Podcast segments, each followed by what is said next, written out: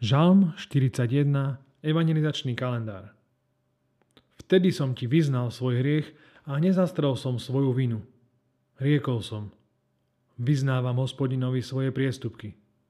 A ty si odpustil vinu môjho hriechu.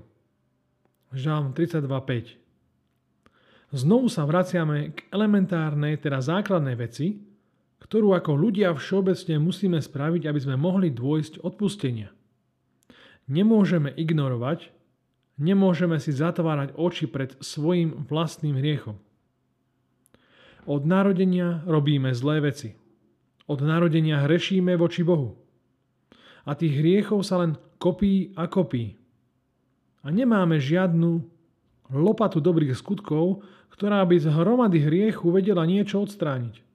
Také čosi neexistuje.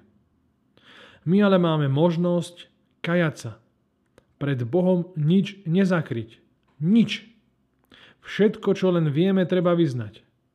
Samozrejme, nie všetky hriechy vieme vymenovať, ale máme prosiť Boha odpustenie všetkých našich vín, vedomých či nevedomých.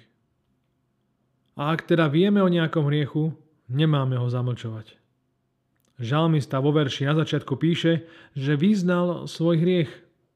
Nezamlčal ho, ale vyznal hriech vyznal Bohu Jahvému hospodinovi svoj hriech a veril, že mu Boh aj odpustil.